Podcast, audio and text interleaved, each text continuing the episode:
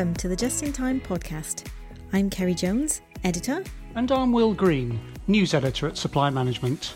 Each month, we'll take a look at some of the top stories in the news and discuss the most pressing issues affecting procurement and supply chains so we can uncover what you need to know. We thought we'd kick off with uh, a few items that have been in the news. You may have noticed that there was a budget and it has some implications potentially for procurement in the form of rising corporation taxes.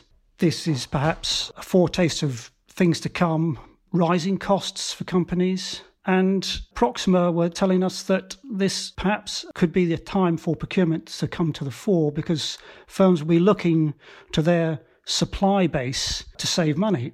So that's something for procurement to be thinking about. Yes, and the 2021 budget has also committed to making eight new free ports in the UK, areas of tax breaks and low tariffs, in order to attract business to the UK post Brexit, uh, which would be a big boost for the economy. And also this week we've had eWorld. We had some interesting presentations there, particularly from uh, the Order of St John, who run care homes, and, and the, the challenges they had sourcing PPE last year mainly around hundreds of emails that flooded into their inbox from potential suppliers, and they had to come up with a completely new process to uh, deal with that. And of course, elsewhere in the news, we have a new Welsh draft law which introduces new duties for contracting authorities on responsible procurement. This will mean they'll have to publish strategies around how they're going to achieve social, economic, and environmental goals. But we turn to our guest. We are joined by Graham Crawshaw, Services Director at CASME, which is, for those who aren't aware, a membership association of global procurement professionals. Graham has quite an interesting background in the music industry. Well, I certainly have. I, I must uh, must say, well, I think we should make it clear: procurement in the music industry, in case anyone misleadingly thinks that I was uh, sort of uh, either singing or playing. I do play the keyboard, but um, it wasn't for those skills that I was uh, employed. I'm sure procurement in the music industry is extremely glamorous, Graham. Well, in fairness, it, it was. Um, I'm not sure whether it's quite as much as uh, as it used to be, but um, it definitely has got a role for supporting the uh, the industry. But I mean, it was um, quite a number of years that I was very active and, and worked for many of the uh, uh the music companies, including uh, EMI Music, and um, worked both on direct procurement uh, to the uh, compact disc, vinyl, cassette factories, and also in terms of indirect uh, procurement. So uh, it was certainly uh, certainly good fun. I see that helping with their packaging is that right? There was sort of Beatles, Queen, Pink Floyd mentioned. It is, yes. I, I was in a very fortunate position that I got a lot of knowledge on on packaging, and and in fact relating it to the sort of what's what's very relevant today. I first worked on a special package for the Pet Shop Boys of, of all groups, and at that time they were they were massive in the, the late nineties, and they wanted a, a customized product, customized jewel case. And if anyone remembers the album Very, it was an orange box, but it had bubbles all over the top of it, and and I almost made a name for myself because the band wanted the bubbles in certain positions but the problem was that wouldn't be able to be machine packed because the suckers of the machine that, that did all the automated assembly would, would go over the, the bumps and therefore lose suction and therefore not work. But when you've got a 4 million unit order, you really do want it to be automated. So, with a bit of discussion, it was possible to get it redesigned and, and meet everyone's requirements. And you know, having done one album like that, I was then asked to to get involved in other types of, uh, of special packaging. Anyone that was involved with or liked Pink Floyd, I would think you'd be familiar with the Pink Floyd Pulse album, and that had a, an LED light within it, and the light had to flash at heartbeat rate. So I was working with Storm Thorgerson, who was the uh, Pink Floyd's designer. He did many, sadly no longer with us, probably due, due to the drugs and rock and roll lifestyle. But what he wanted was the album to be alive. And so we worked, it took a long time to, to develop because if you've got a battery and an LED, that doesn't flash at all. So it involved buying a sort of device and some chips. And um, it was very, very successful. And, and it was in the days when a double disc pack would sell for around £27. And uh, we, we made about 4 million. Um, and from that, yeah, worked with Beatles and um, and Queen as well. But it was all about the relationships and having the credibility to look someone, the designer or the artist, direct and say, "You can do this." And it's going to cost this, or no, what you're asking for is completely uh, completely impossible. But it's the credibility. So procurement needs to have that credibility. It needs to spend time understanding what can and can't be done, and then have the confidence to challenge. And I think that's as relevant as it was then. That's still as relevant to uh, today. And sadly, that was the demise of a lot of special packaging. to say exactly that, that, that, all that packaging is well, it's not gone, but it certainly is not as prominent now, is it, with everyone streaming? And there isn't the money to um, to, to justify it either, which I think is the uh, the challenge. And and it's upset. I mean, I remember having the conversation with uh, Richard Ward, who was the Queen designer, and he said the band produced albums. There was a reason why it went from track to track. There was logic. It was part of their creation. They didn't want a single track in isolation. And so, really interesting when you then move to streaming, how that destroyed a lot of the, the creation of albums and, of course, the artwork, which many would say was as important as the music itself. Absolutely. I think some of that excitement of actually holding and purchasing that packaging, like you said, a special LED cover, or I remember having um, imported CDs where some of the the actual material was bright green or red, and so it was a talking point. You had that one that was red, and it made it extra special. So, how has the role of procurement changed as when it moves to streaming and it's no longer about that special design and that special packaging and, and that very tangible connection with the customer? I guess you then have to change your role involvement with that artist. So, I mean, the whole music company, I mean, anyone familiar with EMI will know the changes that it's uh, been through but the whole emphasis has now been shifted away from the individual albums towards the the experience with an artist. So the whole um, live performance, where possible, if they're assuming they're alive, the live performance and the merchandise and everything that goes with it is is how the business has moved. So the business has needed to change, and um, I think that's been very uh, very evident. So music is as important as it ever was. It still needs to have all the, the protection of the copyright and all the other infrastructure that goes with it, but it's just vastly different. But so many other businesses have gone through periods of massive disruption and change. And I think that's where, whether it's business or procurement supporting the business, that's where it's got to be flexible and, and recognize that a new style, a new way of working is, is required. What would you say should be the mindset of a procurement professional who is in an industry facing that kind of revolution?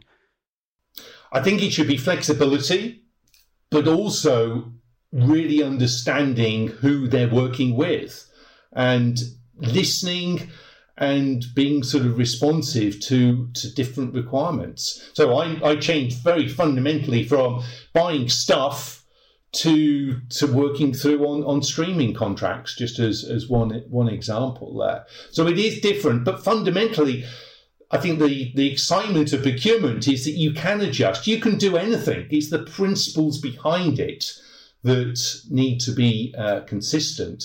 But those that are really good at procurement have got that ability to really understand what it is that the business or the stakeholders looking for and then work with suppliers in order to achieve that. But yes, times move on. And they move on next to 2017 um, when Graham was kind enough to compile the top six challenges facing procurement in one of our most popular online articles. Last time I checked, it was 104,000 hits. Um, so it's certainly um, struck a chord with the readership. And in that article, Graham identified what he considered to be the key challenges, of course, facing the profession. They ranged across sort of risk management, reputation, um, customer of choice, but we decided we'd pick out a few that, that we thought were particularly relevant today. And one of those was CSR, of course, and with the with the net zero agenda, that's certainly relevant today. What what can you what can you tell us about CSR, Graham? Okay, thanks, Will. And yes, I'm amazed how successful that particular blog was and delighted that it um, attracted so many people to view it. CSR, it's, it's fascinating because that, that's very much a journey. And I think for a lot of aspects of procurement, it isn't that we work on projects and they cease to be that relevant. It changes, and over time, there is a different emphasis and different support. So, whereas a few years ago, the whole conversation was around corporate social responsibility, that, that's moving forward. And so now we're getting into much greater discussions around sustainability and, and also diversity. So all of those aspects which are absolutely key to the, the reputation of a business and to the sort of broader sort of um, economic, environmental, and, and governance agenda. Uh, so it's really encouraging that that is still very much on the uh, the hot topics list in uh, 2021, but it's just changing in um, in emphasis. There's been a, report uh, from MPs about uh, concerns about what the government is actually doing to achieve it, it, the goal that it set out, net zero by 2050. Have you got any sort of thoughts about the practical things procurement people can do to actually move companies towards that goal? The answer is do something. And I think the, the secret here is not to be overwhelmed by the topic of sustainability, but to actually develop it and work on it. So some of the things are very straightforward and maybe already being done by, by the business. So whether it is the, the use of LED lights, whether it is looking at water usage, that's that's a very current one at the moment. So many companies don't assess their their water um, usage whether it's um, doing some other work in terms of reducing packaging, minimizing or making more efficient the containers or uh, packaging that's used to get the components or finished products from, from A to B. When you stop to think about it, it's not too difficult. I think what procurement is needing to do going forward is be much more involved with communicating what it's doing.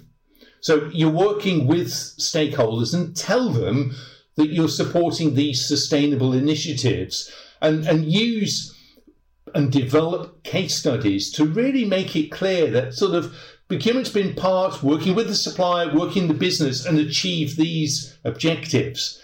And it also sort of ties in with procurement's need to really increase it, its skills when it comes to storytelling and developing a message that the business is interested in. Let's face it, no one really wants to know about cost savings. Maybe the CFO does, but people don't care about cost savings in the business. What they really want to know is some of these topics. And sustainability is really targeting a, a generation of professionals that are very passionate about it. So procurement goes in and de- tells the sustainability story, then actually, as also being evidenced by the, the likes of Unilever, the cost savings flow through anyway. So it's a positioning in the way that you tell the story. And I think that's where procurement needs to develop more and, and actually get it right. So don't go on about the cost savings. Talk about the projects. Talk about the value you can deliver on sustainability, working with your suppliers, knowing that it then really does help the, the business and also achieve some of the uh, sustainability goals. So, Graham, one of the things you touched on there was stakeholder engagement. And this is even more important at the moment than ever in some respects. I mean, we're all at home, um, we're dealing with people virtually, um, but also trying to build new relationships um, at the same time. So, how has stakeholder management changed, and what are your thoughts on that? So, stakeholder engagement, I mean, that's been on the list of hot topics for, oh, many, many years. And, and I must admit, it drives me crazy because stop a minute and think about stakeholders and stop a, and think about the other functions that work within a typical company. So you may you've got a finance function, you've got logistics, you've got insurance, you've got treasury. No one questions the value and the reason to work with all those other functions. As soon as it becomes to procurement, the view is, well, we can either do what we like. We don't have to go with their approved supplier list. We don't have to ensure that procurement are involved right from the, the outset. We'll just do it. And actually, the more senior people in the organisation can be more at risk of, of causing that chaos by ignoring what procurement is, is trying to, um, to do.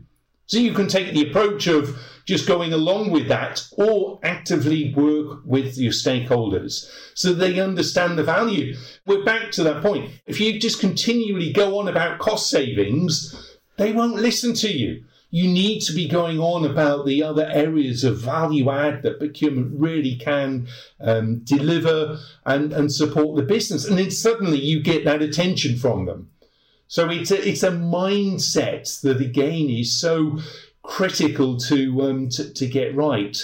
And, and procurement can add value, but whether it is a lot of these challenges whether it's other aspects of encouraging innovation or just communicating your understanding of what's going on in the market with the stakeholders, then suddenly they, they do start listening to you and realize that they need what you do and can can actively use that. So um, yeah, definitely stakeholder management is on the list. It was on in 2017, and I think it always will be.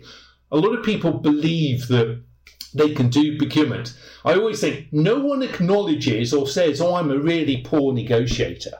Do they? They just would never say that. And yet, actually, it is procurement's skill of not only negotiating price, but all the other aspects of the contract that stakeholders need to experience and witness them doing. And um, eventually we'll get there that procurement will be that function that's respected just as much as other functions are within the business. And there's a new addition to the list. Um, it's been updated, and quite rightly, diversity has made an appearance. And uh, with the Black Lives Matter across the globe, that, that's quite understandable. What should procurement be thinking about diversity, Graham? Diversity is a really interesting topic. Uh, for many companies that are perhaps American owned, there is the experience from the US, but it's very defined experience in as far as the US legislation will determine what the definition of diversity is, and in the US, every company will assign itself a diversity status. So when you try to apply what works in the US to Europe, then it doesn't really work at all. We do not have those registers of companies. We often are confused by the definitions. So, yes, it's become a, a challenging topic because we need to do the right thing. So, first of all, why do we even care about diversity? Well, I think the objective for most companies is to create that level playing field to attract companies that are either women owned or ethnic minority owned or whatever criteria you want to define. But it's not just doing it for reasons that you want to be seen to be supporting diversity. What you need is the innovation that can come from those companies because they may think differently or work differently. And you want them to bring that innovation to your organization. So, to me, the work that you do on diversity is all about encouraging the right suppliers in and creating that level playing field. At the moment, we don't have a register or ability to identify diverse companies. So you may need to do a questionnaire to your suppliers and, and ask them sort of what you need to define your diverse criteria and, and then ask them, well, do they meet that? Um, what, uh, what actually is, is about. Okay, well, well, thanks very much for those insights, Graham. We're now going to try and lighten the mood a bit, which is always a challenge in this day and age. But I believe, Kerry, that, that you've spotted something in the news that might uh, lighten the load a bit for us. Oh, well, that depends on, uh, I guess, on, depends on your political leanings, perhaps. As you mentioned, the UK 2021 budget was released. Chancellor Rishi Sunak was in the news for another reason. Old footage of him emerged in a press opportunity where he declared himself a total Coke addict um, when he was chatting with two school children. Of course, he obviously meant Coca Cola. Absolutely. Big oops. Um, he, he immediately tried to recover. He, he was talking about Coca Cola. He has an incredible sweet tooth. Um, if you haven't seen the clip, it was incredibly awkward and incredibly funny. In his misplaced way of trying to connect with the kids, he, he actually he sort of did in a way. He goes on to mention that his favorite Coca Cola is Mexican Coke because um, it's the only Coke in the world that's actually made with cane sugar. I did not know that. Well, actually, it's interesting. It reignited an old debate about why different Cokes taste different all over the world, um, and inadvertently got a lot of people talking about regional ingredient sourcing. And uh, Rishi Sunak was partly right. Um, Mexican Coke is made from cane sugar.